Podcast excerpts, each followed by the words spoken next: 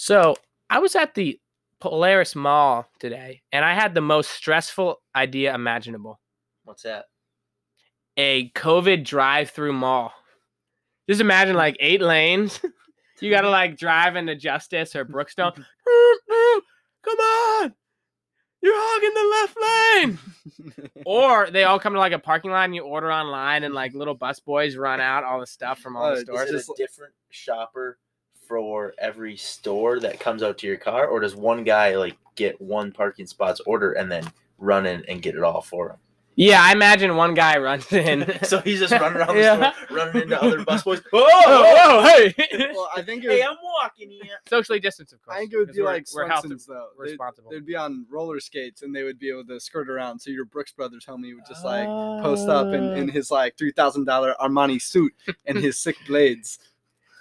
Do you I think that they have enough people that already know automatically how to roller skate that that wouldn't be an issue, or there'd be a big training? No, there would definitely be a training on it. There'd be a safety precaution training. I never understood why they made the Swenson's people run. It's just so I don't want to Oh, say sh- embarrassing, but not Who- becoming of Who a. uses skates? Is it, is it is it uh is it uh I think Sonic? I think it's I think of the, I think you're thinking of the restaurant in Pulp Fiction. Are you sure that no one uses skates? I there guess are Swenson's places people that use do run. Skates. I could have I- sworn some like Sonic I haven't skates. seen maybe. Swenson's use skates, but I'm pretty sure other places do. Well, they should use skates. Well, welcome back to Bathtub Full of Questions. We are live, and today's topic is everything Game of Thrones. The, the way too late Game of Thrones episode. It's been over a year. the nine months too late episode. And I would like to welcome another very special guest, friend of the podcast, resident Game of Thrones specialist, and my next door neighbor, Jonathan Grubbs. Hey, it's good to be here, man. Hey, hey, thanks for thanks for having me. Thanks for having me. How does it feel to be live on air for the first time? Feels good. Anything else? cool. Anything, that's it? Uh, Doesn't mean Yeah, anything to you? You don't feel warm, warm and fuzzy inside. Maybe like you could just snuggle up with a warm cup of cocoa. Just feels good. Cool. Well, we are so glad to have you. we are glad to have you, and we are super excited for today's topic. Mm. So, without further ado, let's dive right in.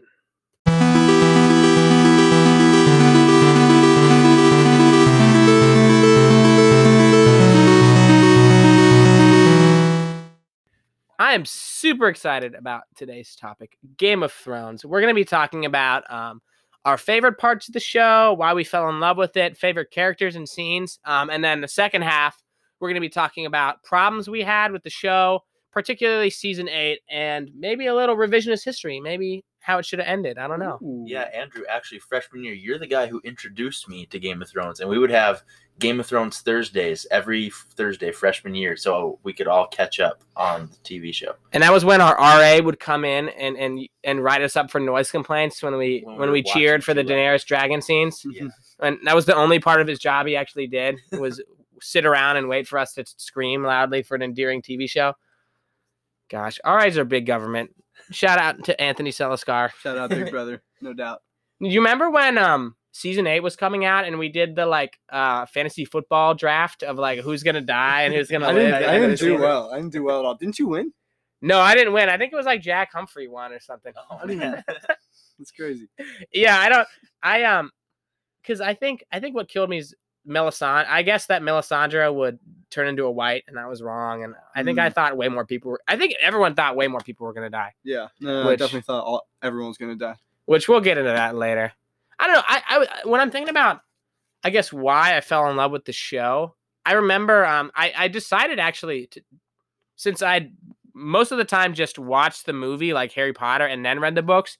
With Game of Thrones, I sort of came across it halfway through high school. I think it was junior year, summer, and I was like, I heard the show's popular, but I want to actually try reading the books first. So I read the first five books through freshman year of college, um, which they're really good. I love this. I think I read Storm of Swords, the third book that covers seasons three and four. I read it over the course of a week, like 500 pages, mostly in Europe on trains. It was so good. You're so cultured. I love that about you. I was on a train on my way to Salzburg. I was having a conference. I was having a cultural uh, n- intelligence conference. You know, it's funny. I I actually stumbled on Game of Thrones just randomly looked up just like some free episodes online as you do and do not pay for things. Like Putlocker yeah, or One like, Two but movies. yeah, yeah, yeah, exactly like that. Yeah, and uh, I I just ended up binging it all in maybe like a couple weeks, and then I happened to be going on vacation. Check this. That was one through six at the time, so I went one through six in maybe two weeks, and then my family was going on vacation to Ocean City, New Jersey. Shout out Ocean City. Ocean City family. vac- Yeah, Ocean what do you City do as a family family vacay. in Ocean City? you go City? to the beach and there's like this cool pizza place called Mac and Manco's. Well, it's actually called Manco and Manco now because Mac died, and then Oh. uh, another Manco stepped in. Why did I don't think guys they're just he was related, he was the man. next guy up. He was just like, I don't know, next guy up, and so so now it's Manco and Manco. It's great pizza, but I digress. Um, We're Yeah, all so about I- digression here. all about digression. That's the whole point of this show. And so basically, what happened was season seven came out, like the first episode came out on that vacation. And I had no, No idea way. this was happening. So I, I just binged all of it. And then I'm like, oh, wait, the next episode comes out in like four days. and so I, and but, but the, it was just this whole thing because the hotels, the hotel's Wi Fi was spotty. You know, you know how it be. you yeah, know, Jersey like, City. Wi-Fi, They don't have yeah. no R8000s in there, you know. no, no, no, no Nighthawks, no Netgear Nighthawks to get us Wi Those all just went over my head. I know. It's just it's it's a router. Anyways, uh so I I had to sit outside on the pier like with my iPad like hot spotted or whatever because the only place I could get reception like watching Boardwalk Empire. just literally just like sitting on the boardwalk and people are walking by probably just judging the crap out of me but uh but I obtained I obtained the gold that day the the season 7 gold Speak while we're on topics of strange view, strange viewing circumstances of Game of Thrones. I um was in China during the second half of season eight, so I watched the series finale in my hotel room at three in the afternoon by myself in in a, in the Yunnan province of China. Yeah, I was in uh, for season eight. I was in Sydney, Australia, and I was sitting in um, the one place in our apartment that got good Wi-Fi, and I was on a VPN on my phone. Uh-huh. That's the only place I could get it. I was in a ExpressVPN? cabin in Arkansas actually when the finale came out. So it was just hilarious. I was in the Ozarks. And the thing that sucks is I feel like it would been it made it worse to watch it alone because I had no one to bounce my reactions. I also off of. watched like, it alone. What the? f- Huh? Bran? Seriously? I don't know. So I I think what so as TJ said, we started watching it. We had a Game of Thrones Thursday on um our dorm floor. And I think what I fell in love with this is kind of touched on the books, but especially with the TV show is is just the subversion of expectation that sort of happens. You know, like the classic examples of like the Red Wedding, where I think me, I grew up loving J.R. Tolkien and Lord of the Rings, but I think the problem with those, as much as I love them for what they are, is that you know you never you know Aragorn's not going to get sniped in the head and Yeah, die, or yeah. like you know there's a Yeah, certain they- safety They there. follow along that like token. The main characters are gonna live a happy life at the end. Yeah, exactly. Whereas Game of Thrones was so intelligent in that it set the precedent very early on with the death of Ned Stark that anyone can die. And I think that's what made it so compelling is because it sort of flips these fantasy tropes on their head Mhm. alongside with very interesting characters. And and I Mhm. think another cool thing we can talk about it is like the fact that there's no good or bad characters that they sort of portray human beings realistically. Like Jaime Lannister is a great example of like at very at the very first season he is the worst. He like Prince Charming thinks he's better than everyone else, m- child murderer, kills his cousin, does all these awful things. Bangs and his then- sister. yeah. but they make you love him by the end of season 7 and I, I think that's just so cool because it shows Just shows how dynamic people can be and characters can be compared to I don't know previous fantasy genres where there's the big bad evil villain. yeah like the Sauron or the Yeah. for, the unnamed there's- evil or the great evil. Yeah, where Mhm. the the villains never really get any character development. Where here there's there's semi villains, but they're also like you can relate to their motives. Like Cersei, like her Oh, yeah. children, like her family is super important to her, so she wants Mhm. to protect that at all costs. Mhm. Yeah, I think the only one-dimensional character was Joffrey. Yeah. Yeah. He was pretty straightforward. Pretty much sucked. Just yeah, pretty Yeah. much just cruel. What's the what's the designation in D and D? Chaotic evil. chaotic evil. Yeah, he was chaotic evil. Yeah, basically. But even like the most unlikable characters like Stannis Baratheon, they had realistic Mhm. motivations. No, definitely. Like the chip on his shoulder with his with his brother Robert and everything. Mhm. Like they were all realistic human beings.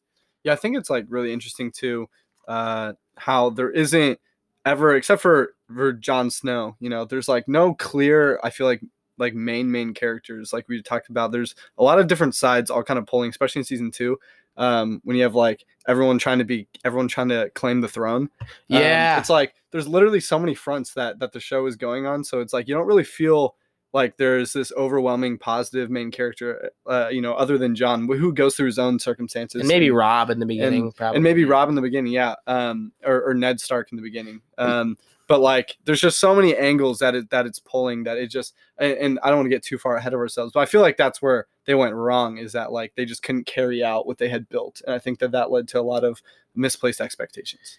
Yeah, and, and I, I think to like further your point, like it was interesting because it would be easy to just root against the Lannisters, but they're like, oh wait, Tyrion's with the Lannisters, and I like Tyrion. Yeah. And then like there's Robb Stark, but he's got Roose Bolton and some messed up guys with him, and and like you know you maybe like Renly, that's a really big throwback, but like yeah, or Stannis and Sir Davos. You know, as much as you might not like Stannis or Melisandre, Sir Yeah, Davos right. is with them, and it's just it's a realistic it's just a realistic depiction. I think um, I think it's Sir Jorah Mormont said they're good on they're good on either side of every war and the history of Westeros. Like this idea that um, human beings aren't black and white, like good or evil. I mean, and, and another thing, like the crazy thing is, like they set up Ned as the main character and just kill, killed him they off. just killed him right off. That was like the biggest. That was, I think, that's what made the show internationally recognized is Mhm, definitely. the Ned Stark subversion. Because season one is pretty solid, but I think after Ned's death, the show really kicks off. Which rip my boy Ned. Oh my Mhm. goodness, I can Hey, get but into you that. have a uh, you have your own Ned now. That's right. I just got a I got a pet axolotl, which for those of you who don't know what that is, that is a fully aquatic um, amphibian. It's like a Oh, salamander with the frills. oh, Um, and I named him Ned Stark after my favorite Game of Thrones character, wow. which is probably a good segue into our favorite characters. I gotta go first pick. Well, we're not doing picks, just a general conversation. I gotta go Ned Stark, just because I think He's, He's- probably the most honorable character, like that sticks to Mm. that his entire character trope. oh totally yeah he he cares about his family. He doesn't care about power. Yeah, yeah. you know he embodies the northern values of sternness but also like the tightness of family you know all these really really good things he he is was in wars but could have could have been the king of westeros but let let it go and let robert be king and i think what's also cool about ned is that you kind of just as the show goes on you you like him more and more because i think the whole series is haunted by ned's memory of like i think he's meant him and robert are mentioned probably every other episode Mhm. and I think when you figure out like how he besmirched his own honor to protect Jon and how much he loved his sister Lyanna and hid all Mhm. that, I think it made him a way more likable character. So he Mhm. he's definitely my probably my favorite character and probably one of the better written characters in sh- fantasy I've seen.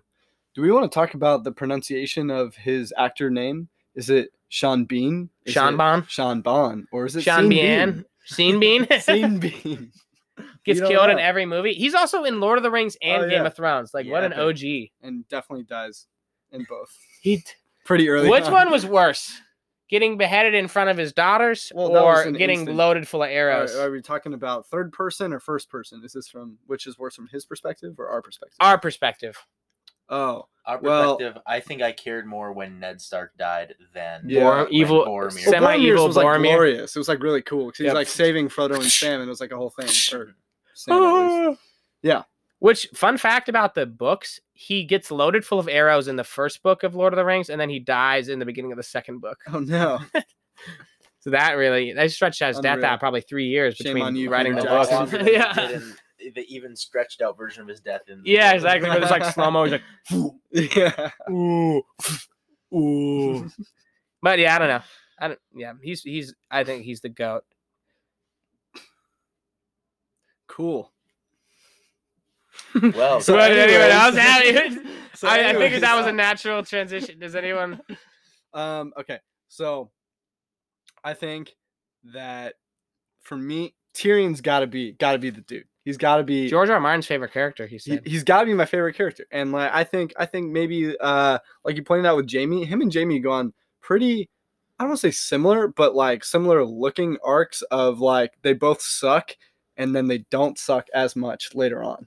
And I think that like uh I I, I may, maybe it's just because Tyrion in season 1 was just kind of like a dude who just like drank a ton and just like kind of a the- Jordan went to the- Belfort kind of. Yeah, he just like went to the brothel and like it was it was cool and everything. But like uh in like season two, he gets like a scar on his face and like That's he pretty cool. like I mean, and I'll just put it out there. I mean, Leads like, men into war like, during the Battle of the Blackwater. Yeah, it's like he and then and then you know you see towards the towards uh the middle, like you see his like fierce loyalty and like him like stand up for and like murder his freaking family. That was insane. And like stand up for like what's like right or something like that, whatever that means. I, I don't Yeah. know, justice, sure, whatever that means, because that's all subjective. But like um and then like at the end like fiercely loyal to to Danny and that kind of had its own thing that where it was misplaced but it was like made for really interesting like character development and his beard was so sick like it got so dark towards the end uh, like his, his hair was luscious during the whole thing but like at the end it was just so glorious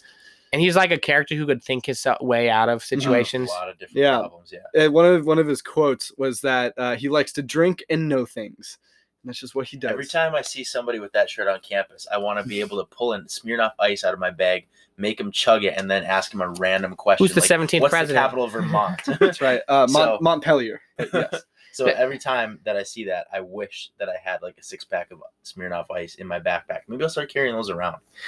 Yeah, I I um. think of one way that could go wrong there was um. There's another quote. I think it's season one when he's going up to the wall with Jon, and he said, um, "A mind needs a, a mind needs books like a sword needs a whetstone." And I saw that at like a kid's library, and I'm like. I get the heart behind it, but like that's a pretty violent TV show to be like, To be, like, promoting yeah, promoting. books. I don't know. It's kind of cool.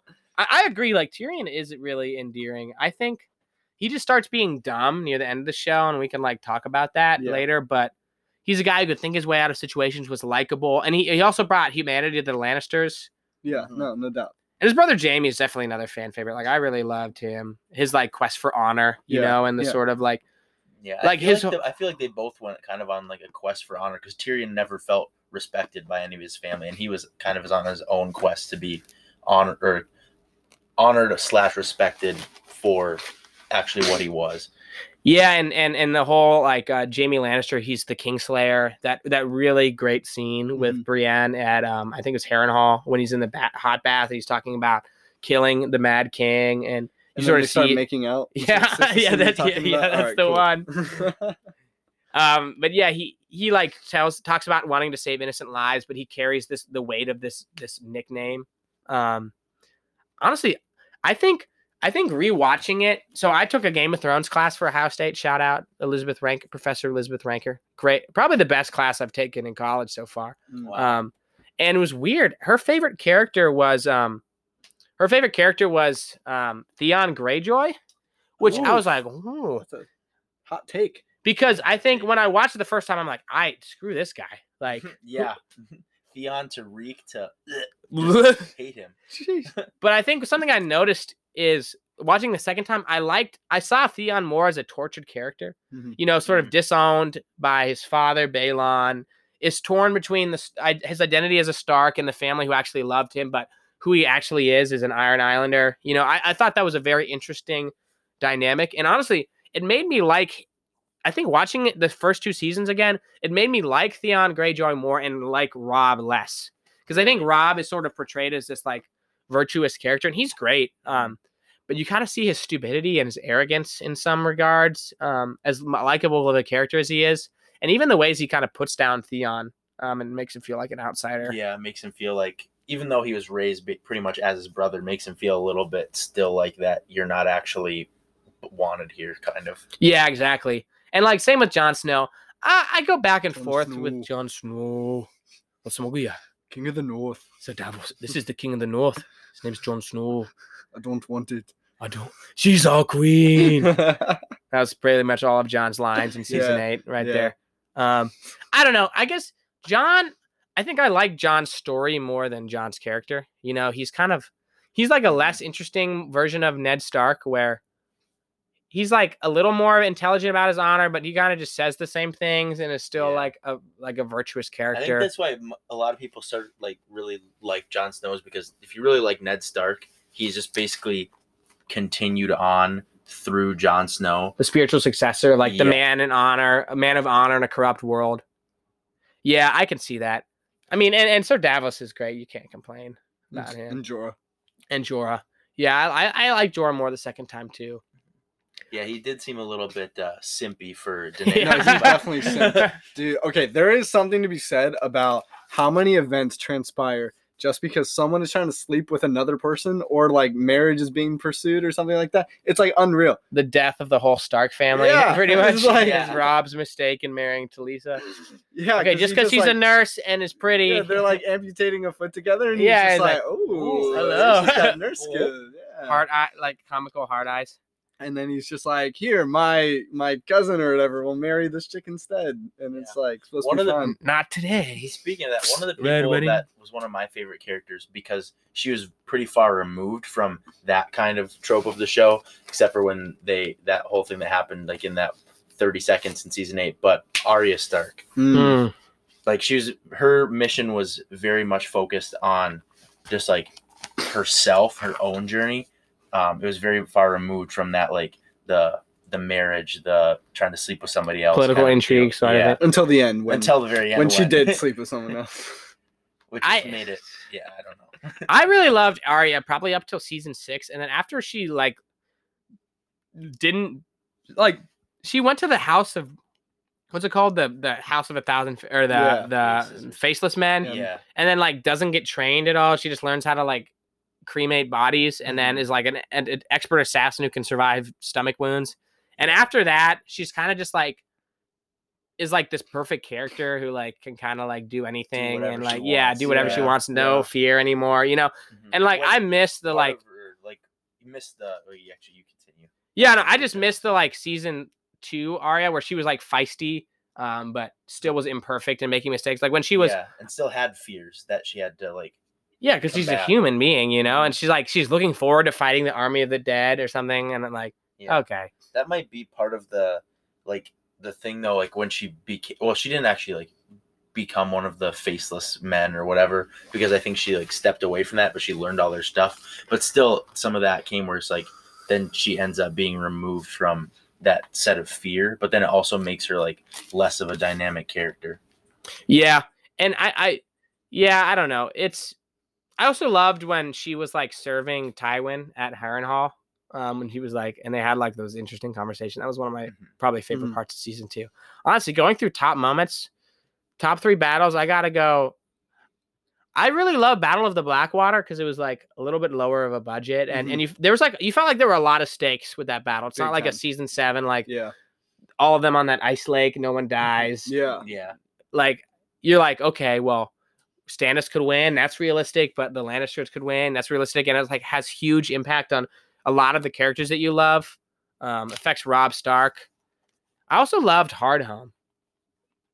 The um the scene where the Stannis. Wildling village where the Oh. Army of the Dead Oh attacked. yes, Oh, yeah. yes. That's where I feel like the Army of the Dead became like a really, like a really big deal. Was like was hard. Home. Oh yeah.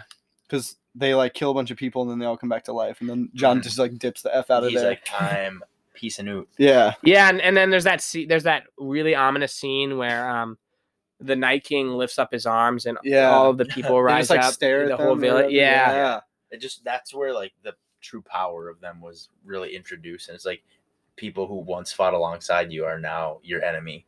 And there's that scene where Jon uses a Valyrian steel sword and like clacks clangs against the the ice spear and it's like and then the the White Walker's like, like, "Oh?" and he like falls into a bunch of ice cubes. That was yeah, that was really set the fear of the White Walkers. I felt like, especially like when the dogs are barking and you like know something's up, and there's this mist that comes Yeah. over them. Speaking of, of battling White Walkers, there's that one moment when when Sam Tarly uh, battled that one White Walker back. Uh, it must have been around this time, Stab. and it was like just funny because he like uh, is like, oh, let me stab him with all these things. Wait, nothing's working. Oh wait, there's this bag of dragon glass. I might as well use these daggers. Yeah, who would think of that in the moment? I don't know. It's just like, oh, that was so coincidental. Now we know all this information about how the White Walkers will be defeated, and like, Also, there was just like one stray White Walker. It wasn't even Yeah, a white. It was a White Walker who like and checked out like this this like family of wildlings, like this one girl and her baby and some fat guy. uh, it's because they're like attracted to baby or something like that. Right? oh, was that it? one? Oh, They can okay. smell baby. because They can take smell baby. babies and then Yeah. turn them into the walkers. Yeah. Dude, another one. You can't you can't go without mentioning Watchers on the Wall. the giant Oh, ice scythe that, that go and the was- mammoths that get blown up. Great. battle. Yes, dude, it's, it's crazy too because like, um, that one battle where, uh, shoot, what is what's Jon's love interest, the wild one? Ygritte? Ygritte. Ygritte. Yeah, when Ygritte dies because she We just like have gets stayed pooched by like another Like that- another Ollie? what- yeah, kid, Ollie. That, that little kid Yeah. just is like. Ugh. He like Ollie. shoots her and he like gives like a nod or something like that. No! And then Jon looks over at him like, "You son of a." Yeah, it's just like, come on. We should have stayed in that cave. Like, dang, there's that. We should have stayed in that Jon like Snow. that jacuzzi that we found in the rocks Jon and then Snow. made. I'm a free woman, Jon Snow. I don't kneel to no crows. You know Where did you nothing, learn Jon Snow. Dude, I, I think that was probably the best. My favorite romance in the whole show was Jon Snow Ygritte. Mm. 'Cause Really? they didn't like Jon Snow and, and And Daenerys. married Really? What, what about that? They're Oh, yeah, Jon they Snow, they're married in real That's life, right. and they're expecting their first child. Are they Leslie, really? yeah. Hey, hey, congrats to them. Congrats to them. Apparently, her uh, Ygritte's family has a lot of money. They got married in their private castle or something. Oh, Dang. oh got you got that royal- old imperial money. Oh yeah, I think She so. got that. Yeah. that, uh, wildling money, no doubt. Yeah, I, I, I, we haven't really talked much about Daenerys. I, I, I really, I would say Daenerys is one of my favorite characters up till season seven. Yeah, I'd agree. Mhm. I Like she was just so ba, you know, like absolutely. she was like feisty, but she was like merciful, you know, and like Yeah. fought slavery in Slaver's And Bay. Even, and even though she was kind of like sold in like as like a slave wife sort of to Khal Drogo, who was one of my favorite characters. He's dope. He's dope. Yeah, certified. but, um, but she was Drogo. able to really influence him and change the Dothraki. So you could s- see her leadership potential all the way from season one. So she just like built an army. Like there's a mm-hmm. line Tyrion says like she quickly acquired like an army, lands, and all these things in a short period of time. Who was mm-hmm. like sold off to a horse lord at the far end of the world. Yeah, when Oh. she like pooches those uh the unsullied like mm-hmm. masters. Or Oh whatever. yeah, I feel like that was like the first thing. Where I was just like, "Holy crap! Like this girl's about to like go up on this ma," you know. And and then it was just it's unfortunate that like you're totally right. Past season six, there's just way too much character like- development that they like needed to put into like for the ending to make sense. So I understand. But yeah, they had a point they wanted to get Yeah. to, and they're like, okay, rush, Yeah. rush, rush, rush, rush. Six should've- episodes, rush, rush, rush. I mean, Yeah. so realistically, they probably did the best they could. Like yeah, with but I guess the we can talk timeline. about comparisons after the mid-show break.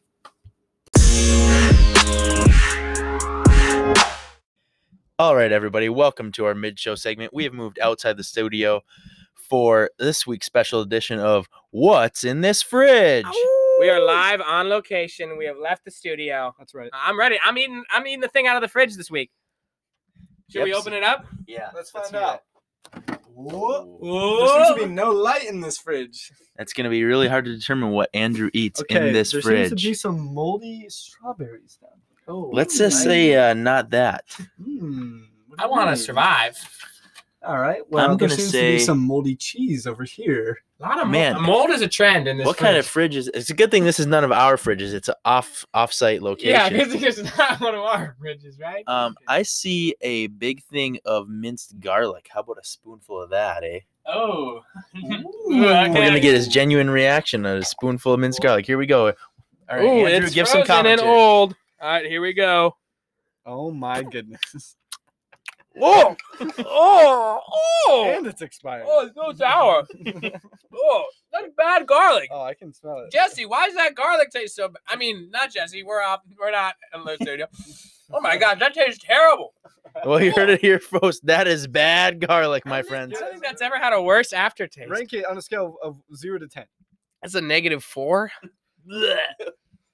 I'm not just overreacting because we're live. It really is disgusting. Would you put a it on bitter? anything? Oh, I can smell it. You're gonna have to brush your teeth. I'm gonna. I would put it on a, an enemy sandwich or a death Ooh. sandwich, maybe. Ooh, do you think the Grinch would eat that garlic? I probably probably Boris Karloff sang about that song in the 1963 Grinch TV special. We're gonna have to end this segment pretty soon because Guys. I cannot smell your breath anymore. I gotta admit, this is probably our best, one of our best ideas so far. yeah. Yeah, I'm really enjoying it from here. Alrighty, well, uh, everybody, we're gonna dive back into Game of Thrones, and thank you for listening to What's in This Fridge. What's in this fridge? Okay, before we get into the next segment, I think we have to do a little ad reading, Mr. TJ Gamrat. So can you hit us with that, please? Yeah, so today's episode is sponsored by Famous Dave's.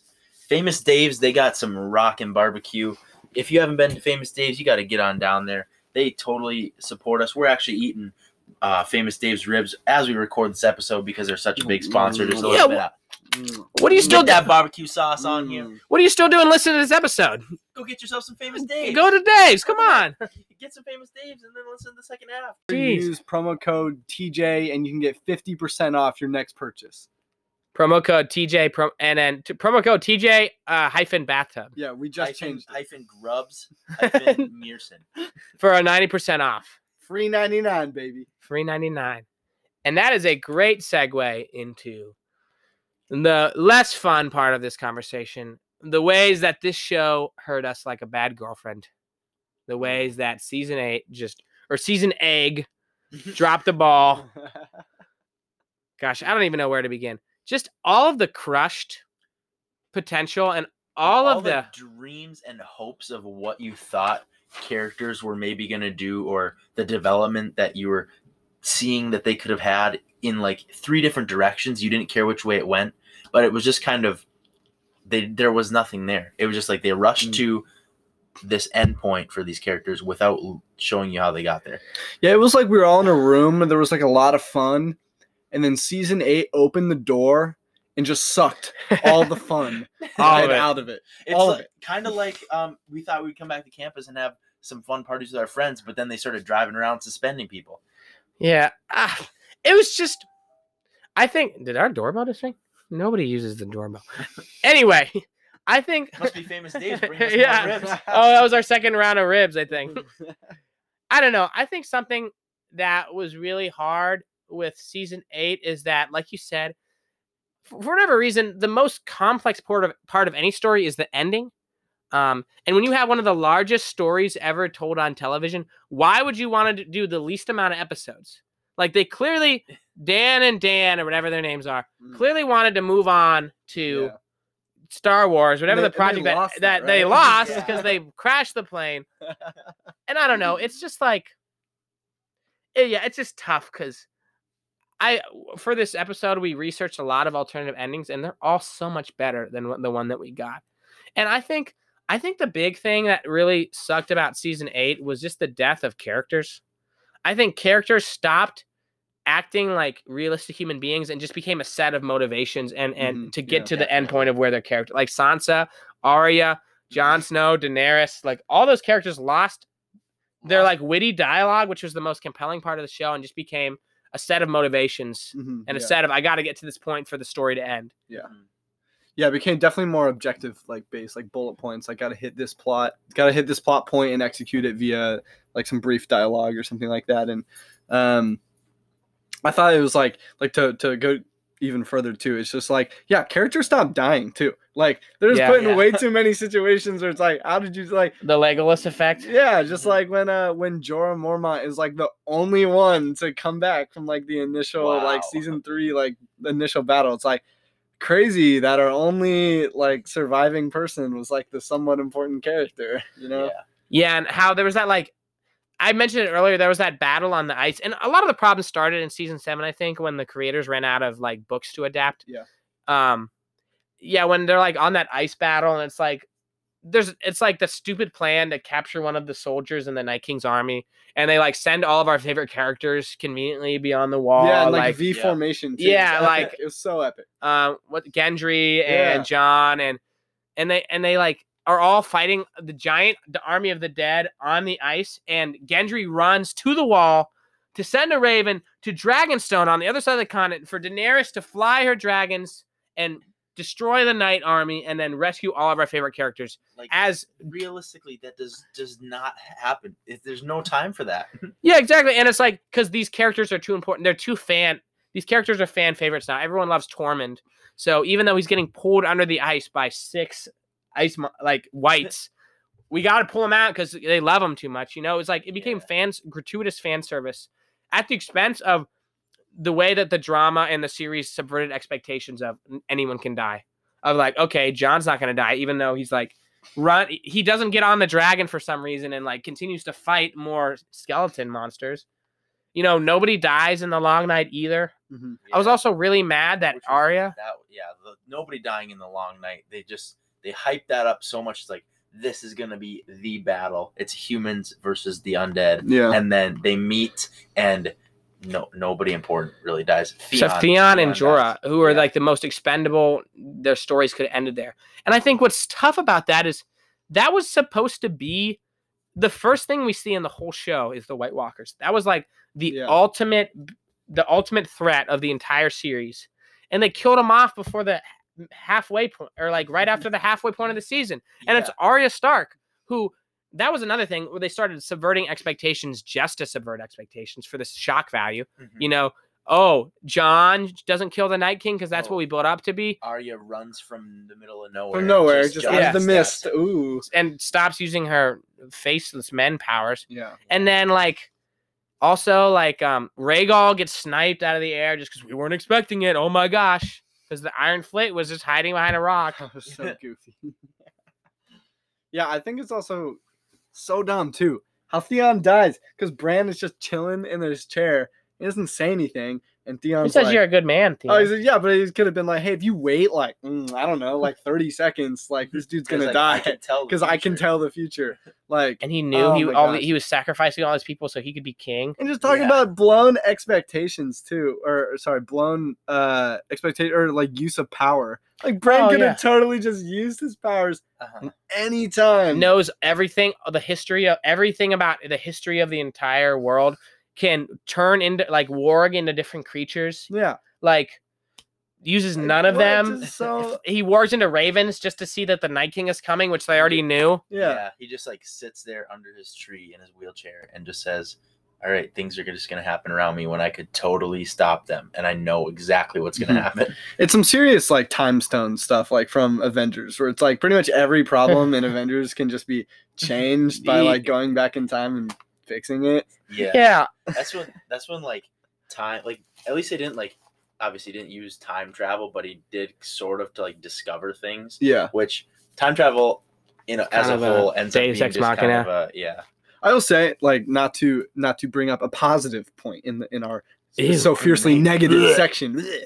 But uh I think I absolutely loved the ways that uh that Bran using the the like going back in time stuff like affected like Hodor and like oh yeah that he was, was that like what made he was like what made the Mad King mad, right? Wasn't that the whole thing? Is that like that was a fan theory i think well, I'm I, I'm pretty sure it's because he like there was some sort of connection with him like saying things to him Hmm. through. like he heard Wesley. I, know, I wish I'd prepared for that more, but I'm like almost certain that it was like because of their time, their time messing that that's what made him mad because he was hearing whispers Oh, and, and stuff like that, and he was hearing thing. like people that were. oh I don't know if it was a three-eyed raven or what it was, but I can't remember now. Wish I'd looked that up, but I'm almost certain that there was a very strong connection there. So I think that that was like really interesting. Yeah, and I don't know. I think another thing I was frustrating as a viewer is I would say from a cine, cinematic or cinematog cine, cinematographic cinematographic Photo- cinematic perspective like season 8 was the best season they ever put out Oh, like definitely. visually Oh, yeah. like budget wise stunts like Mhm. these huge set pieces these awesome scenes which were great Mhm, yeah, and they could do that because they had built up over the past like decade of ep- of episodes and seasons, like that they were super popular, so they could afford that much stuff. Mm. Then But- they, they ruined it with the storyline. but like the most important part of the story was the compelling dialogue and now we have lifeless characters who Mhm. we don't even recognize anymore of like Mhm. Arya acting weird, Sansa acting weird, Jon, all of these like Yeah, and like the whole like rushed Daenerys thing of like yeah, like they because they wanted to they gotta make her the Mad Queen. Yeah, that's like the whole thing. They wanted to make her the Mad Queen, but they never showed really that much progression from her being so powerful in fighting for justice on behalf of like slavery, everything like that. Caring about the people, the caring like about the people, and they just like rushed her into this Mad Queen version in of two episodes. yeah, Mhm, like yeah. you didn't see that happen at all. It was quicker than Anakin becoming Darth Vader. Yeah, it was like too. You saw that like yeah, when she like kills Varys or whatever. Yeah, just, and like, burns him just, like, alive. burns him alive, and like like does these sort of things. It's like, Which Varys was dumb because because why? he approached Jon in like the view of Daenerys and said, "You should be king." Basically, and it was like, "What, dude? I You're." know. And that's the thing. Characters acting stupid. Tyrion coming up with dumb plans like kidnap the Night King. We'll reason with Cersei, which fails every time. yeah. Varys talking to Jon and out broad daylight in front of other soldiers and unsullied about he should be king and not Daenerys. Like, I don't know. It's like we had to rush stupid decisions there's just like to the, make them. there's like that whole thing too where uh Jaime is trying to get to Cersei uh, at the end of the movie, right? And then uh or this is what the hound whatever the hound is doing. But then that becomes like pointless. the because, like- like fighting the mountain. Yeah, but it's like before that they were like gonna go oh no, that's what they're they were gonna go kill it wasn't it was Jaime was trying to do it, but it was the hound was going to kill was that the hound and Arya? We're going Yeah. to kill Cersei. Cersei. And then the whole place started burning, and they're like, okay, I guess abandon that pointless plan that like just got us here. Now we're gonna kill the mountain, and like Yeah. it's gonna be a Yeah, and thing. another fan service thing. Yeah. And just the whole like we can talk about endings. Like I would have been fine. I would have been fine with Daenerys being a mad queen if I felt like that moment was earned. Mhm. You know, Yeah. foreshadowing is not the same as character building because people say, "Oh, well, she killed her brother." Okay, maybe that was a little like a little psychotic, but then she's like, "Oh, she burned the Tarly brother or like the Yeah, the Tarly." Tarly father. but it's like Yeah. every character in the show, that's just a part of the world is to execute people who disobey you. Like Jon does that Yeah. and like they just killed off all of her friends around her. I don't know. It just felt so rushed, and also like the Jon Snow being Aegon Targaryen meant absolutely nothing. oh my gosh, yeah, Like it was that was such a good point and such a good cliffhanger that In season left- seven, Yeah, that they left it on, and they're like, "Oh man, this is gonna go somewhere," and then just like, no, like they talk about it a little bit. I mean, they go like, "Oh, it means he's the king or he's Mhm. the heir to the Iron Throne," and then they just like don't do anything with But it. it forces Doesn't Daenerys to all. like, Like- make some decisions, and it, like it, it does like create some conflict. But it's kind of hilarious because I'm pretty sure the main conflict is that Jon just like wants to sleep with her, and then Yeah. she's like concerned about him being the king, and they're, Yeah, they're just like it's like, just I don't know, just like rule together or something. Yeah, I, just- and I don't know who. who can be the thought? stronger, the five wing seven or whatever, the, the, the commander or what's the first eight type eight? I don't someone know. Someone can Yeah. be the CEO and someone can be the executive Yeah, vice president. I don't know. There definitely was a way Two branch managers. yeah, I just like co-best men, you know. Just I don't know, send it. I don't know. But Yeah. Go on. no, no, no. Go ahead. I think you have an interesting point about pointless storyline. Yeah, I was like gonna, you know, at the end of the day, they, they did the best they could, but they also forced it upon themselves. So you know, they're still at fault. The directors are. Um, like yeah, like we've kind of talked the whole time. At the end of the day, you know, they tried to put way too much story and way too much development into too short amount of time, and it just like, it, it- you know, they they got by with what they could, but it led to, um, led to a lot of things overlooked, uh, like Starbucks cups on tables. And, yeah, Yeah, and, a lot of big mistakes. and it just like it led to um just like a, a total collapse of like what we felt like the the TV show stood for. And I think that was what troubled people the most is wow, this isn't really Game of Thrones. Doesn't Like, I- feel like Game doesn't feel like Game of Thrones. This feels like any other you know battle type TV show. I will also say though, I think there were some parts of I, I liked the first two episodes. And I liked especially episode two when they're waiting for the army of the dead and I you have those mind nice I characters didn't mind it, moments yeah. and like there's like the is that when Podrick- with, with Yeah. Yeah. and Podrick singing like a high in the hole. Oh, okay, that was okay. Yes, yes, that was a good scene. Jenny. Yeah, go ahead, do the whole thing, No. I, I I like that was just such a somber moment, and like Yes. you feel the fear and the impending, like we could die. Yeah. But then, like But we then said, not not, to deliver right? that. Nobody yeah. Right. And then nobody So dies. I just wanted to segue a little bit into some storylines that went nowhere. Uh, in in the in the whole arc of Game of Thrones. Now, this is by no means an all inclusive list, but this is just some to uh to, to get us going, you know, mind you. So first thing, Gendry's claim to the throne. Okay, Yeah. so let's talk about this. This is a seed planted in the first season. This homie Gendry is like some armor bearer person, whatever. Ned, Ned finds out Yeah, that arm- he yeah. is Robert Baratheon's bastard son, and this is a huge foreshadowing. While like like this whole claim to the throne thing should eventually like come back to something like this. Um, and you know he had all those, all the other you know Stannis and Renly and whatsoever in uh, in season two, um, and then Gendry just like takes off on a sailboat or whatever it's for, like, gone for for like four seasons. seasons. Yeah. Yeah, like, that show's like gone. He's and- still rowing. Yeah, he's still rowing, and then and then that's why he was able to run back all the way to the wall in that one Yeah. season. He just gains so much cardio Yeah, from, 'cause he- 'cause from he- running. He- But like that Leg worked out well arm day. arm That's right, Like, that's right. Did he start rowing with his Yeah. feet or something? I don't Like, know, he He has just such such- big arms. Yeah, you he was just run in a really in shape guy, surprisingly. And but anyways, like this could have been a serious major plot point, and then he comes back in in the later seasons, and it's like, wow, like yeah, this is going to be a huge confrontation because realistically, he has a very very clear claim to the throne. If you're following the, The Baratheon, Baratheon dynasty, timeline, which like I mean, we have every reason to believe that that should be like at least a claimed line that has value. So that went, Went nowhere. nowhere, They didn't yep. address it at all, and he went away and just disappeared. That was great. Um, another one, Gilly and Child. Okay, so Samwell is They like just leave them and they just after season four and and after or sorry after episode four of season eight i don't believe you see gilly and her child ever again so this massive thing happened building between sam and like these people and they disappear never saw them again cersei's baby huge uh, is is uh, used as major leverage in like the beginning of, of like season eight and like Just all these died. things and like and it just didn't go anywhere that was great um Even Ellaria Sand, who is like tor- watches So- her daughter die. so that's that's on my list Ellaria Sand is currently chained in the basement of king's landing yeah, Yeah. during the siege, yeah I think she got crushed. Yeah, she definitely got Probably. I crushed, mean, but like, come on. She's like she was down below, even beneath that. Like Oh, 127 she's- hours, like Yeah. her arms. She's like, Yeah. "Ah." Just saw, dude. She's got to cut off her own leg. Uh, another one, Daario Naharis. Okay, so this Oh. homie is left, and what Oh, was Meereen. Meereen. Yeah, He's left to like, like, rule. I First of all, I can't this take my boyfriend to hot as crap, right?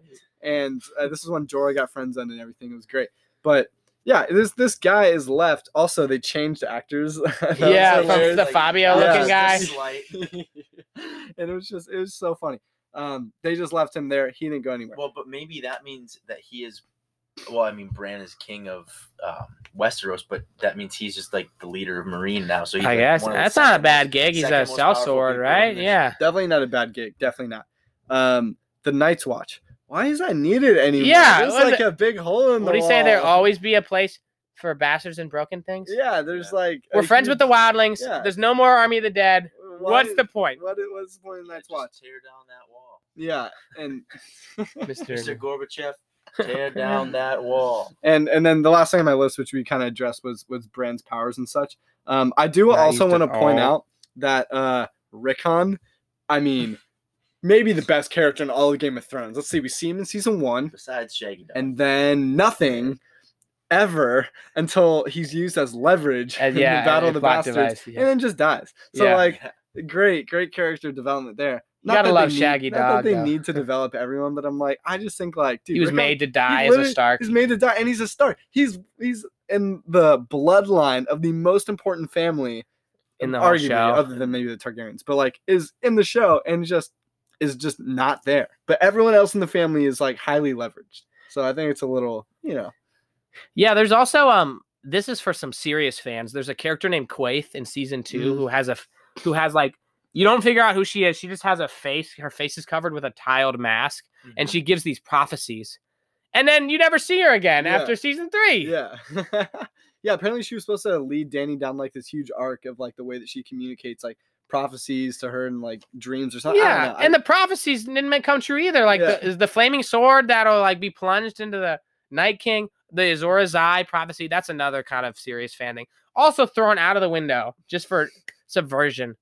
And I don't know. It's like if the audience figures out what happens, doesn't mean you have to change it just to surprise them. Like George R. R. Martin said this himself. He says, if I set up the show to where, like, if the butler did it and people online figure out that the butler did it, I can't just change who did it because that changes the whole story. yeah. And I feel like they did that for fan service and subversion of expectations. And I talked about, I've said a lot about subverting expectations, but it's just so frustrating. when they do it just to do it. Yeah, just to surprise or just Mhm. for shock value.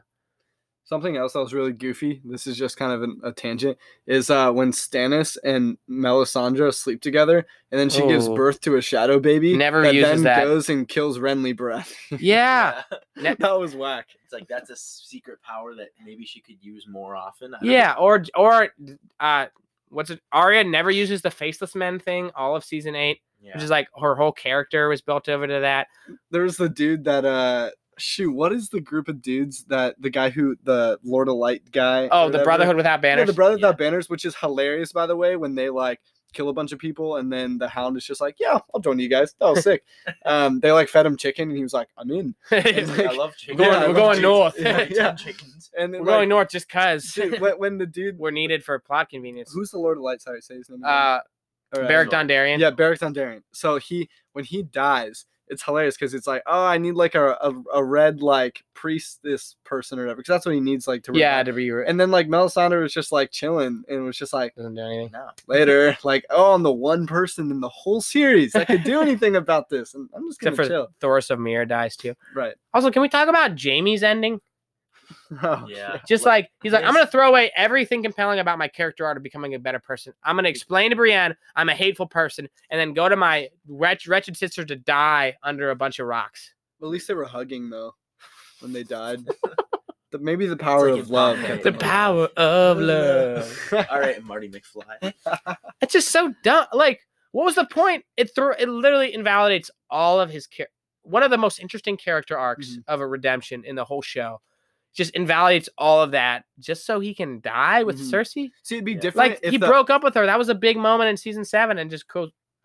It, it'd be you just keep different if the arc. back. It'd be different if the arc was organized to be like that, because that could be even more interesting character development to see a character revert to who they used to be. That can create a very cool arc. But it wasn't. You're right. It wasn't executed like that. It was executed like they Again, just control episode four. Yeah, like and just went back and it's like, all right, now here he is again. it's like after episode four, they they. It's like when you play a lecture on two times speed Yeah. with character mode, realistic character motivations. Like, okay, we gotta go here. We gotta go. Daenerys' friends are dying. Okay, she's got to be crazy. Okay, cool. Uh, Jaime's got to leave for no reason and break up with Brienne and die. Uh, okay, Tyrion's got to do this. Jon Snow's got to do this.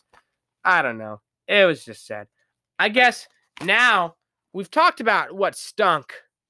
I think it's time to maybe rewrite it a little bit.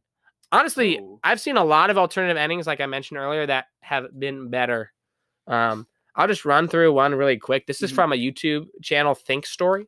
Um, basically, what he said is um, he kept the same six episode length, so he he restricted himself to the same expectations the writers had. But what he had happen is that everything up till episode three is the same, and then you have the long night battle. Except this time, they lose the Battle of Winterfell. More people die. There's this scene where um basically the same thing happens where there's the battle. Um, the night Daenerys and the dragon fight each other. The Night King falls off, and then instead of Arya killing him, Jon and the Night King have a little bit of a battle, Mhm. and they're like swinging swords. And then Jon uses dragon glass and stabs the Night King, but guess what? It doesn't kill him. He's like smacked aside. Um, Winterfell's in ruins. They use the crypts to escape. Um, Oh, because I was I was gonna wonder if they lose, how do they escape? Because the the White Walkers just come in and then they kill everything and add it to the army. And what and what Bran does is Bran actually uses his warg powers to warg into Viserion to to blast um, the Night King with Dragonfire to allow Jon to escape. The Night King, Jon escapes with Bran. The Night King kills Viserion, and basically our heroes are on the run. Um, and they get to King's Landing. Daenerys' armies is in shatters. You know, it's like Jon Snow, Bran, Daenerys, and Cersei will let them in with the understanding that Daenerys will bend the knee. So in in an act of humility, Daenerys bends the knee. They come in, and then there's another battle at King's Landing with the Army of the Dead. Um, Euron's fleet is in the bay, but the Walkers freeze it and and use it to like come across. Um, so they're all fighting, and what they learn in the meantime is Bran actually uses his powers to figure out that um, obviously Dragon Glass can't kill the Night King, but what can is that. Do you remember the um heart tree that Bran trained in, the Yes, big yeah. weirwood tree? Uh, that is this is the like what creates all the magic in the world. And if you destroy that tree, it destroys all the magic and like the Night King and everything. But what is the trick thing is is that if they burn that, Jon will die because he was resurrected and is being kept alive by magic. So it's this huge conflict of like Daenerys and Jon arguing of like, Oh wow. Oh, should we do it? Should we not? Um, and at the and at in the same time, Daenerys is actually pregnant with Jon's son, and Jon, being the good soldier, is like, I will die. You know, I'm okay with it. But Daenerys is a little torn because people will be without their king. So what Daenerys So does is, Daenerys w- without their king, but they bent the knee to Cersei. yeah, exactly. So it'll it'll get into that. Okay. So Daenerys flies um, Drogon to the weirwood tree where the Night King is waiting, and they have this battle. And what happens is Viserion burns the weirwood tree and also burns Daenerys and the Night King while they're fighting. And since Daenerys is impervious to flames, it starts to melt the Night King, and she stabs him in the heart and kills him. Jon dies, but the entire army of the dead fall. And at and at the same time, um, Jaime and Cersei are talking, and we figure out that the baby that Cersei had was a lie that Oh, was just a plot. Completely. Wow. and and since and since Da- Cersei knows that like the North is winning and that Daenerys and Jon are winning, she's unwilling to give up power and is saying like ordering like the Mad King would to execute all the people that are followed Daenerys just as a mad grasp for power. And Jaime has to kill Cersei. Ooh. That would have been huge. more powerful than what happened. Exactly. And then King's Landing is in ruins. Um, but all the people turn to Daenerys, like in the Mhysa scene, and it's like you'll be our king, and she's like legitimate and has the son of Jon Snow, so it's a legitimate Targaryen heir. Cut to five years later, Jon or Daenerys is in Winterfell, which is rebuilt, and she's looking at Jon's crypt next to Ned and Lyanna, and guess who's with her? John, the, John Ar- Targaryen, their son, who's going to be the next king. And I thought that was a sweet ending. Mm. I'm just gonna pretend that's what happened. Yeah, that sounds good to me. That- yeah, that so- that sounds That's brought to you by Think Story. sounds more put together than what did happen and would have had maybe a little bit less controversy stirred up online. Yeah, if the writers would have thought of anything creative, you know, any way to use Bran's powers, any way to do things differently. I don't know. Like, and I watch all these videos and they're all so good. I'm like, why couldn't have ended that way? I, I agree. I, I think that in general, I just wish that there were more surprising negative consequences in, in season 8 in Mhm. general. I think that more people could have died in different ways.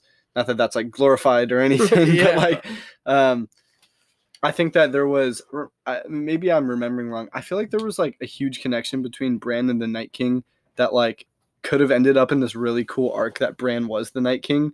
Oh And- yeah, that was kind of dropped. and it like I, I feel like that could have been a really cool like, it could have been displayed in a really really cool way um but again like that was yeah just kind of like didn't go anywhere but if i were to have one change one radical change i think it would be cool to have a very huge negative twist like that where bran becomes Is like the the Night King. king. or always has been the night king it's all that time travel type stuff just time warping He's been working with yeah. yeah, it yeah. just like ends up that he is the same person um in the Huh. same way that we see like hodor like change his like words depending on the situation that affects him like in his past life and stuff and it's just a whole thing Man, well, you heard it here first. That's how it should have ended. all right cool Hey, well, guys, thank you for listening. That was a great uh, conversation. Mhm. Um, thank you to our again to our Game of Thrones expert consultant, Mr. Jonathan Grubbs. Uh, thank you very much First time on the air. You were a natural. good to golf be here. Golf claps. clap. Everybody golf clap. If you're listening at hey, home. hey you know you guys are some great hosts you know i appreciate it and hopefully i get to be back on the show someday